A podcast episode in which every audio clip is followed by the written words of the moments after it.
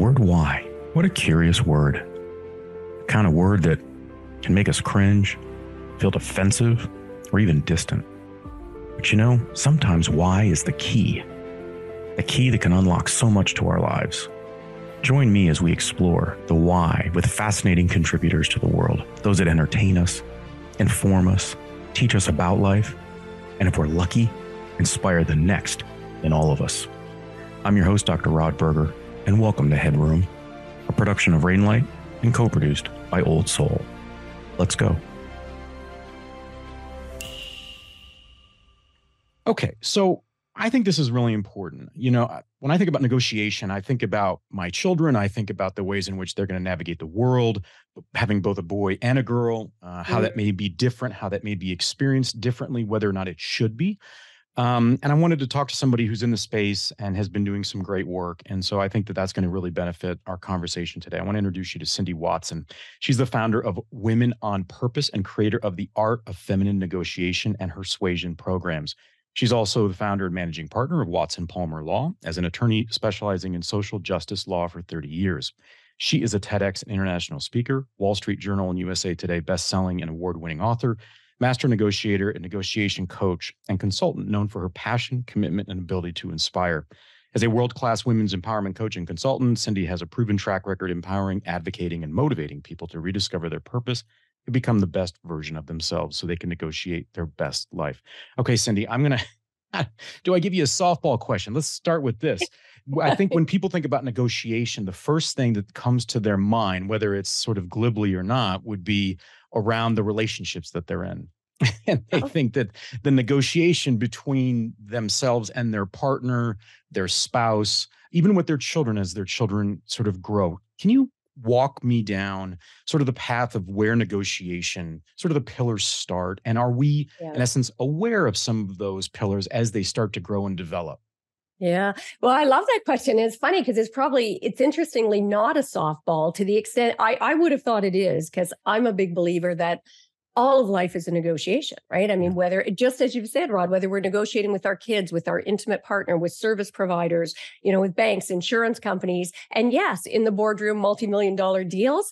But most people uh, when you say the word negotiation, immediately picture a boardroom in power suits, right? You know, the big, yeah. big shoulders. And I actually surprisingly get a lot of pushback when I characterize your relationship with your kids or intimate partners or friends or family, extended family as a negotiation. People get their feathers quite ruffled about that. So, uh, so I love the question, and and I guess the starting point I would say is I'm on a mission to help people reframe and recognize that all of life is a negotiation because when you show up with that intention, you show up differently, right? You prepare differently you think more deeply uh, you consider who you want to be uh, in the interaction as opposed to often with our family member and our personal relationships we're in a very reactive mode and we're just winging it and we're not preparing for these difficult discussions which is why they often go sideways. Cindy okay so a question then. I think of it a little bit like a threshold that someone has to cross and whether that is earlier in their life or sort of later on in life at that point when they feel it's almost like it's a, a value proposition, like an internal, a, yeah. a self sort of reflecting value proposition that says, I am valuable enough to yeah. be able to negotiate and, and create a sense of agency.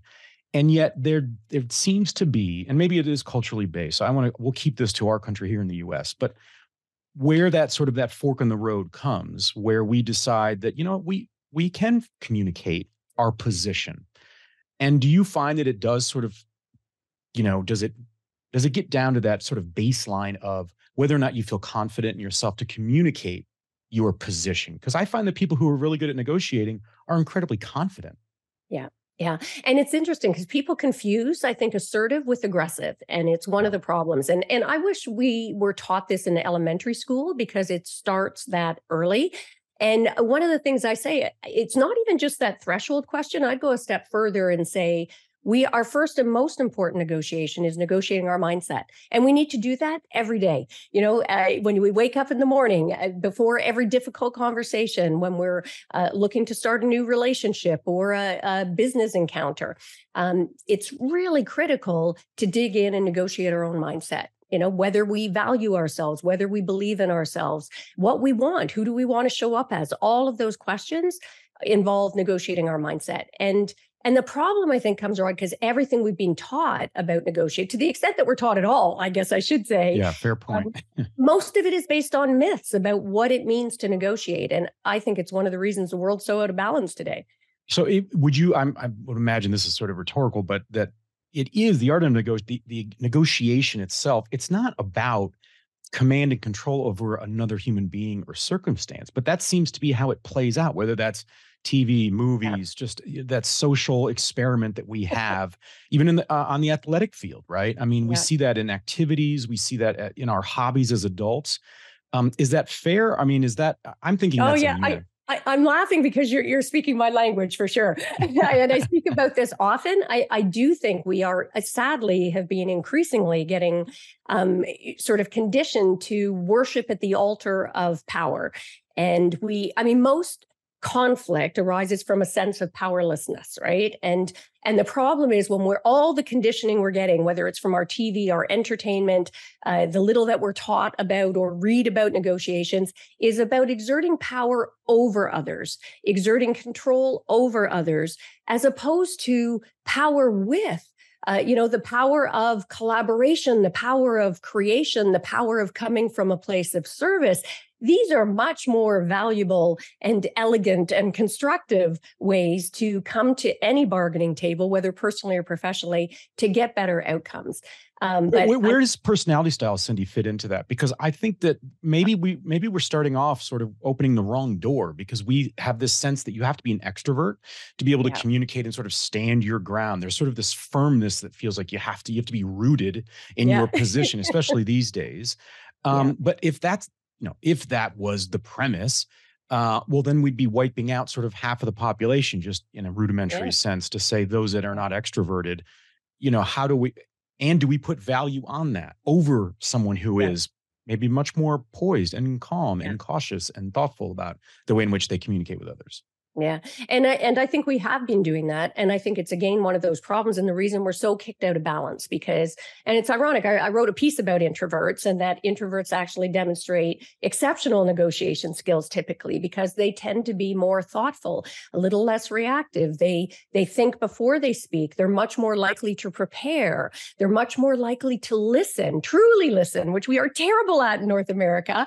And and as a result of that, are, um, are more likely to come up with with deeper insights that will lead to more collaborative, better outcomes for everyone. But there is no question we are a very extrovert driven society now. We celebrate extroverts. And in the boardroom, in the business world in particular, we uh, prom- are much more likely to promote extroverts. And I think we do that to our detriment, right?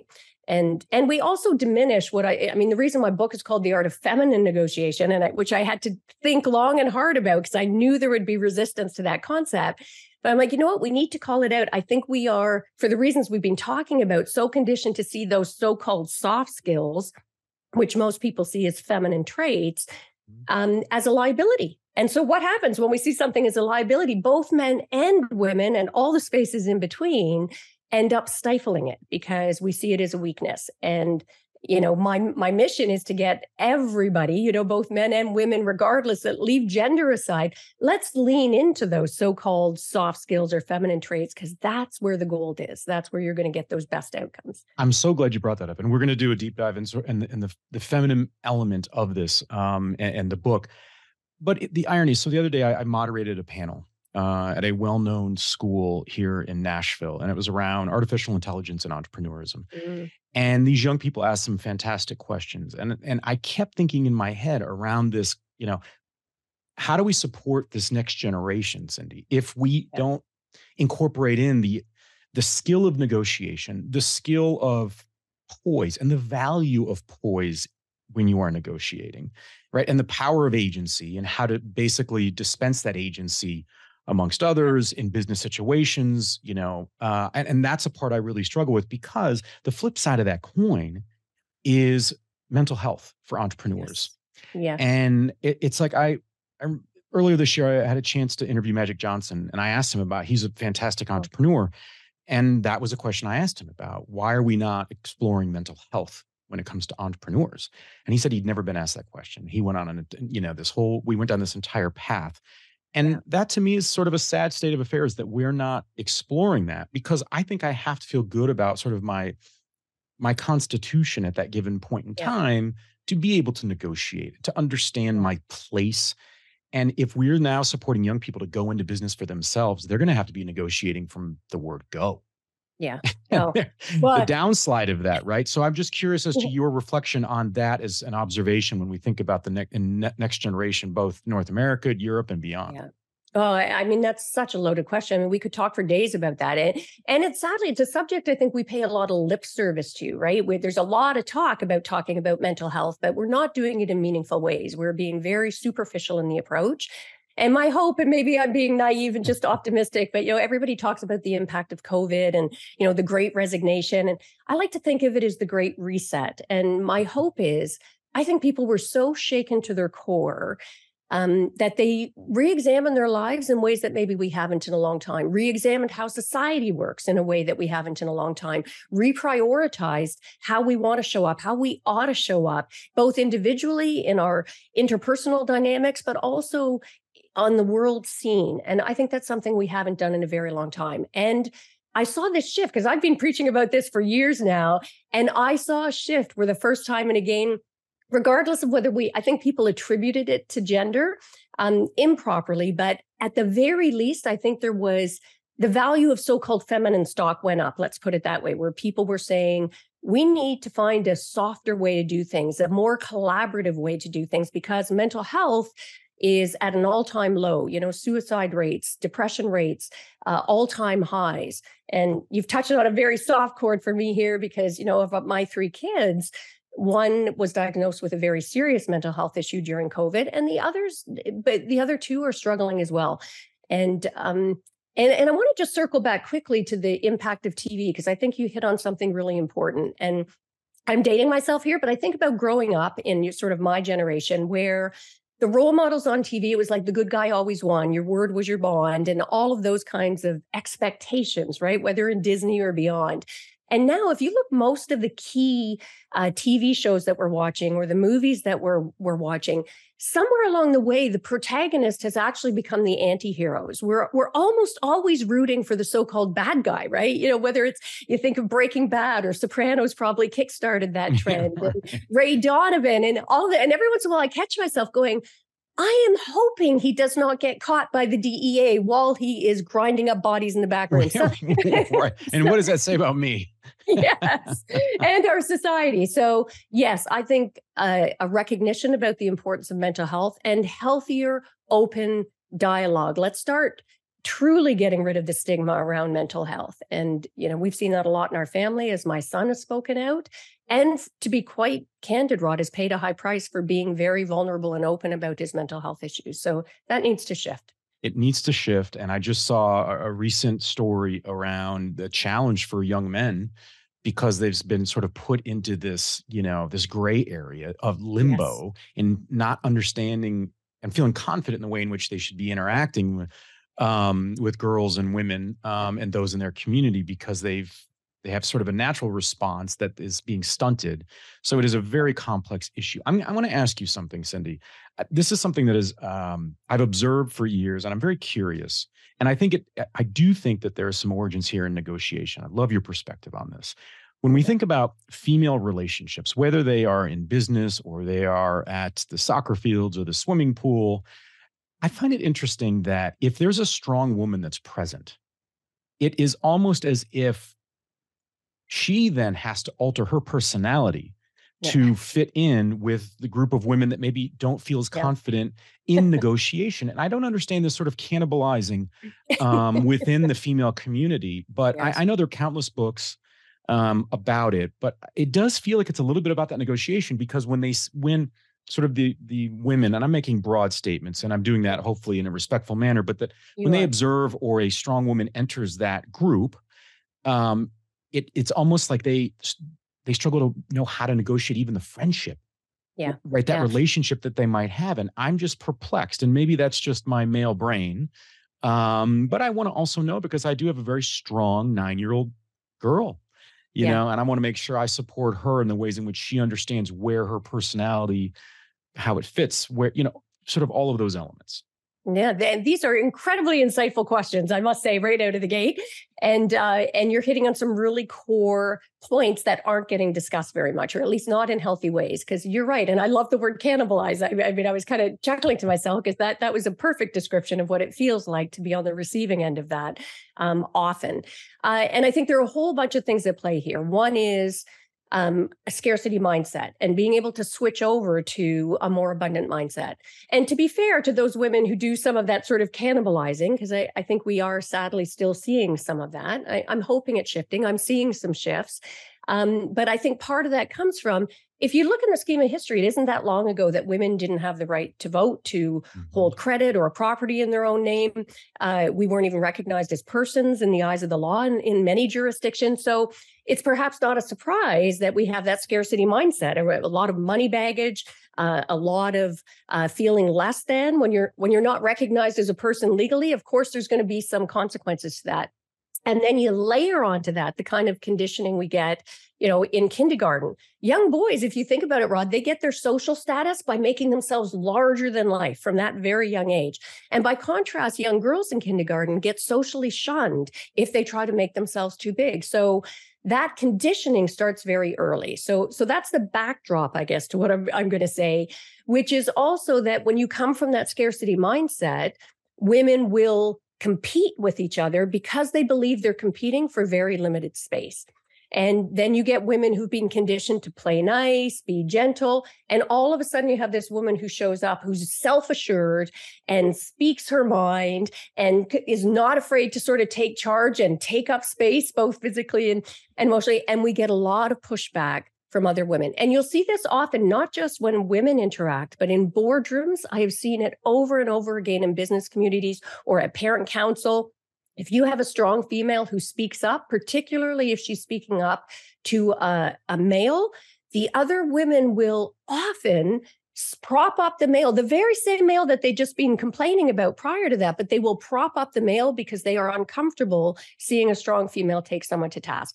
And the last thing I'll say on that that needs to change a lot of experts out there, whether women's empowerment experts, but in particular business coaching experts, and even some negotiation coaches, tell women that they should modify their behavior to be accepted in the business world. And I profoundly disagree with that. I think nothing, in the same way that we were saying about mental health, if we don't start talking openly and vulnerably uh, and honestly about mental health, things will not change. And similarly, if women continue to get coached that they need to modify their behavior and show up as softer, gentler, a little more timid versions of themselves, propping up others around them, then nothing's going to change. So I think, eh, it, regardless of gender, own who you are, that natural style, whatever that is for you, and lean into those skills that for so long we've been told are a weakness in the business community. And then you layer on top of that, and I'll speak for the US, not Canada. Um, sadly, that, that we add this layer of sort of there's an either or. And because we're not, I think, supporting um, negotiation and this interaction of sort of freedom of agency and the development of that without fear of consequence, Yeah. or um, is that now we're in a world here where it's either you're on one side of the table or you're on the other side of the table. And so you, so now the topic is incredibly heavy and we haven't really supported the growth and development of skills that would allow for a conversation amongst friends where Yeah. you know i have many male relationships where we have very different opinions whether politically socially but we can maintain that friendship we can even sort of get boisterous about our positions Yeah.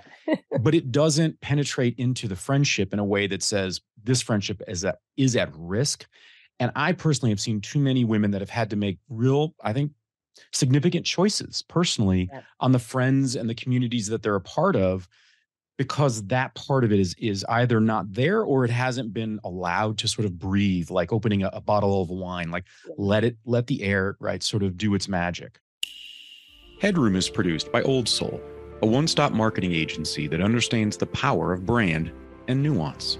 Reach out to my guy Matt at Old Soul and supercharge your brand and content strategy.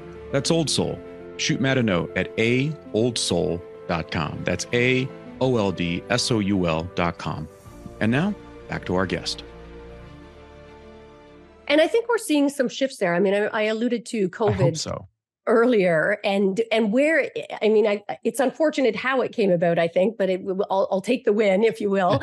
But it, you heard a lot of people talking during covid about how countries that had female leaders like you know new zealand germany were faring better and they were attributing it to that gender issue. And i don't know whether that's true or not and frankly i don't get into the muck about that. But as i say i do think for the first time certainly in my history that we started looking at those traits those so-called feminine traits as being leadership skills. And now we are seeing that sort of ripple over into the business community, into our education systems, where we are starting to value and hold up with value those traits that previously we were really dismissive of. And I think some of it comes back to like at its core, the thing that really got me launched on this mission um, is, this idea that we have been conditioned to equate success based on a very competitive model, a, a, model that is typically seen as more masculine. And again, we are moving away from gender attributions. I think that's a good thing. I, I think we got a long way to go still. Um, but certainly there have been studies that have done where they look at a, a, bunch of traits. They've done it to you know 60 different countries and 60,000 people and asked them to attribute whether particular traits are masculine feminine or neutral. And surprisingly there's really high consistency about what traits people view as either masculine or feminine. And if we keep seeing that more competitive model as the only path to success then it's not surprising that we're going to get the kind of polarity that we're seeing that kind of polarization that we're seeing in the US in particular, but I would say today across the world, globally, we're seeing that.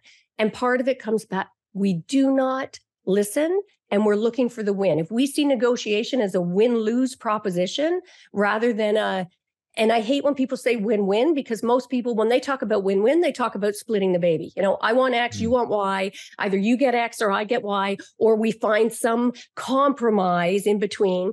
I even hear really skilled mediators say, I know I've done my job well when everybody walks away unhappy. I'm like, no, good grief. that cannot be the test. It's I come thinking I want X, you want Y. And I come with absolute empathy and curiosity. And I call the art of fascination, truly seeking to understand and meet your needs if at all possible. Then we come up with solutions that are better than X or Y, Rod. And, and that's been the missing piece that I'm hoping we're sh- going to shift into. Cindy, I want you to paint the picture for me, if you don't mind. Like, sort of walk me into the coffee shop or your office, or when you're speaking, and you and you hand your book to a female professional. Yeah. Because to me, it's one of these revealing. It has a it has the potential to be a revealing moment for an individual, a man or woman, in this manner that says, if I start to read this book and I start to go through this, I'm going to learn about myself.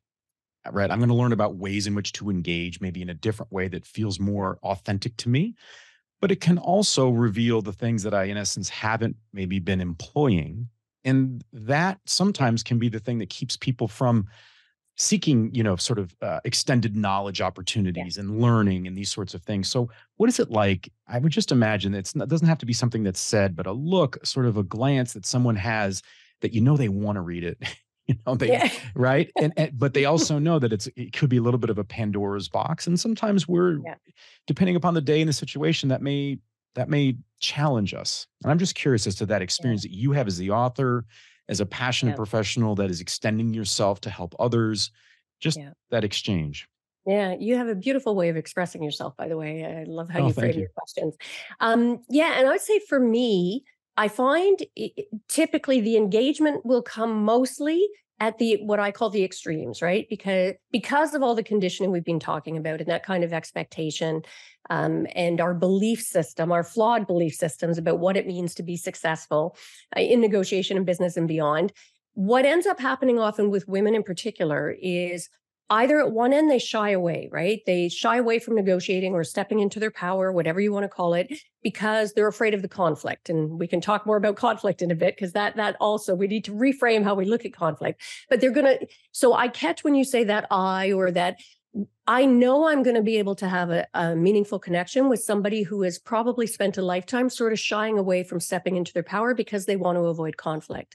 But equally interestingly, at the other end of the spectrum, I'm typically pretty confident I'm going to be able to have a meaningful connection with what I call the overcompensator. and I don't mean that pejoratively because uh, goodness knows I was guilty of it. You know, I started law school as a fresh faced 20 something coming, you know, right out uh, into the world and looked around. And most of it back again, I'm dating myself in law. I was almost always the only woman in the room. You know, my clients were predominantly male, the adjudicators were predominantly male, certainly the uh, other um, side were predominantly male. And very quickly, all of that conditioning came in. I'm like, I'm not going to get taken seriously unless I get scrappier, right? Because that's what we believe makes a great negotiator. The person who's talking the loudest and longest, the you know the person that's who's right, going, Cindy, going for the win. and so um, I know I'm going to have that. My clients called me the barracuda, which they meant as a compliment, which speaks volumes. And until I had my epiphany, I showed up that way and believed I was being successful. And so I think that look, as you say, that understanding that passes is easiest at both ends of the spectrum. Where it is a little bit more challenging sometimes is the middle ground, where they've probably not even thought of it before or don't consider where they are on the spectrum. And that takes a little bit more discussion, I think, to, to open the open the door. Transitioning from the Barracuda, I'm using your words, uh, to where you are now as an author and speaker and, and all the different ways in which you're helping to support uh, professionals, both men and women. Was there a watershed moment for you that said, "Yeah, that worked for me, yeah. but I there's a there's a different door that I need to go down, and I need to apply it not just to myself, but I need to give back." Yeah, I would say there were a series of watershed moments. In the interest of time, I won't take you through all of them. But it, I think, as often happens when we're making a big transition, we have an epiphany, but then we revert back to our old habits. And then we need another epiphany and we revert back to that deep seated, deep rooted sort of conditioning.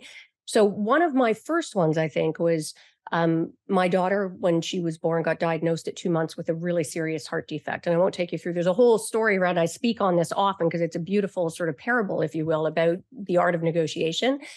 But I recognize and everything that could go wrong did. And we spent almost three months in the hospital in critical care with her every day being life or death decisions. And it wasn't until later that I recognized that wow, you would have thought if there was ever a time that I would have brought the Barracuda to the table, that would have been it, when I was fighting for her life. But I didn't. It was like intuitively, I reverted back to what were my nor- more natural skill sets. I was building rapport, bringing empathy to the table with the doctors, the nurses, the administrators. I was being flexible. I was having to really tap into my intuition. So that epiphany came later. But in the moment, I recognized that I did not like the way my life had become so conflict driven, um, where everything, the stakes were always appeared to be so high, where everything seemed to be a fight. And I believed it. You know, it was almost to the point where it's a joke like, if you go to a hotel and they don't have your room, hide the children because Cindy's here, right? So it's so one of the watersheds was that moment. But then there were a series of other ones where you know, it started affecting my professional relationships, then my personal relationships, and ultimately my sense of self. And and the actual major transition for me was a very small moment in the scheme of things. I was having a discussion with my son. I thought we were having just a normal conversation, but I could see his frustration level growing and growing. And then at one point, he just sort of blew over. He's like, For God's sake, mom, does every conversation with you have to be an argument that you win? And I know it sounds corny, but it's like I saw my heart get pulled out of my chest and shatter on the floor in front of me. And I thought, I don't want to live like this anymore. I don't want to be this person. And that's when I really started digging and thinking back, wow, when I was in that natural intuitive place, I actually got better outcomes. You know, negotiation course I took in law school where I was back in my authentic self before I, I got the practice of law and felt like I needed to be scrappier. You know, I won virtually every simulated negotiation in the course that year and I'm not saying that to brag, but because I was not coming from that place of competition, win, lose. I was totally about bringing empathy to the table, listening, uh, rapport building, building trust, all of those things which came naturally to me that I had suppressed. I want to learn more about your family and you growing up in particular and sort of the the choice of a law career early on was there a sense of justice were you the young you know sort of first second grader that if some, somebody took the glue stick or the scissors and it wasn't fair that little cindy would, was going to alert the teacher um, i'm just curious as to where that came from because i think we have the opportunity to identify and understand yeah. behaviors and actions and, and, not for just sort of labeling at all but yeah. for a deeper understanding and how we can support growth and development of people's yeah. authentic self yeah that's a great question i love that. Um, and yeah de- definitely my my roots accounted for uh, my path no question you know i grew up in a low rental apartment complex in a pretty what was considered a tough neighborhood uh, you know we we talk about be, being born on the wrong side of the tracks. For us there was a physical creek and it was being on the wrong side of the creek. Mm. so um, and my dad was a factory worker and i remember oh my gosh there were always fights about money. There was just never enough money and uh, and it was such a struggle but also one gift that that you know my dad in particular i think gave me that i wasn't aware of as a kid it wasn't until much later in life was the gift of believing in my voice. Like we had very spirited discussions around our crappy little kitchen table growing up and you know and my dad subtly i wasn't aware of it at the time but not only allowed but really encouraged kind of vociferous debate back and to challenge him about his ideas and ideals as well. Um, my mom, much less so. Um, you know, she would periodically weigh in, but certainly both my I think my dad wanted boys. You know, he used to teach inner city kids to box. He didn't teach us to to box, but he did teach us to to fight, I guess, if you will, uh, and believe in a sense of justice. So yes, as a young girl, I remember hearing about how the indigenous people were treated, and I would literally feel like a fire in my belly, uh, or about the miners and how they, you know, the how many miners died and again it was always that fire in my belly anytime there was a sense of injustice. So yeah, definitely came from a really young age, Rod. your, your dad, your dad sounds like a, a fascinating character. What do you think it was about? Because I get the sense that you are, I mean, you weren't uh, boxing, but there's a boxer mentality, right? And yeah. probably you needed to have it. Um, but what does it say about him? You know, that I'm thinking, of course, with a paintbrush that's Hollywood in that regard, but you know, a, a, a guy who's working in a factory that is living to your point on the, maybe on the wrong side or the less you know desirable yeah. side of the creek um, yeah. that he had enough wherewithal to say there can be an imprint that i can have on my children um, that is through communication. I mean it, it just you can see that sort of the roots as you described that sort of taking shape and form uh, and germinating over time to where you've now become who you are today. Do you think back to what he, the choices he had to make to then provide that kind of opportunity for you? Yeah, and thank you for recognizing that because uh, my dad sadly died far too young. He he left us at only 52 years old. And um, I do attribute a lot of where I am to him and his teachings. And it's funny, he had no formal education. Like, to be honest, I, I'm not sure my dad ever finished grade six formally. They just kind of kept bumping him ahead. But he read voraciously. And he was probably the most insightful person that I have ever still today. I, I've not, and even when we talked about that gender piece earlier, I remember my dad like decades and decades ago when I was young and um, you know talking about as the you know as they called it then the women's lib movement and you had mentioned earlier about young boys and the mental health as they struggle to sort of find their place and how to interact and my dad called that like really early in the process i remember my dad saying as gender roles are starting to shift and trust me we're going to see these bigger and bigger shifts. And as women step up into you know more of their own power and powerful positions we're going to see a lot of pushback that pushback reflex and be prepared for probably a generation or two of mass confusion as men struggle to find their role and their place anymore. And that that served to be very prophetic. I think we're seeing a lot of that now. So yeah, and I think my dad was very intentional about that. Like all of my my dad was the guy who with any of my friends growing up was con- and I didn't recognize it at the time, but I think consciously building up their sense of self and their self-esteem and and when he died many of them have come back and talked about that the fact that he was such an pivotal change in their lives to be able to feel that they deserved that they were enough and that they had a voice and that they could use their voice so Thanks you know, for asking. You're welcome. Um, when I think about a number of interviews that I've done, I, I always, I'll get the sense, whether I'm in person or we're doing it over the Zoom or microphones, that there's a, a, a relative level of angst that that individual has for something that they want to pursue or achieve or that they haven't yet cracked the code on. Uh, yeah. I get this sense from you that there's a great there's a great sense of peace with where you are because you have put the pieces of your history together in a way that makes sense and it's around story and that's allowing you to really enjoy this part of your career um, would you say that you feel maybe more in alignment with what you are doing and who you are your own self constitution than maybe any other point in your career uh, and I love the word that you use the word peace because that is exactly what I would describe. I think I was lacking peace. I fought as a social justice attorney and I, you know, I think I affected great change, but there was a high cost that came from that approach. And there is no question I am at a greater peace right now and ironically getting better outcomes. But this big surprise for me, I would say, and, and I think for my clients, the biggest surprise, most people come for the business, right? They want more money, more respect, better positions.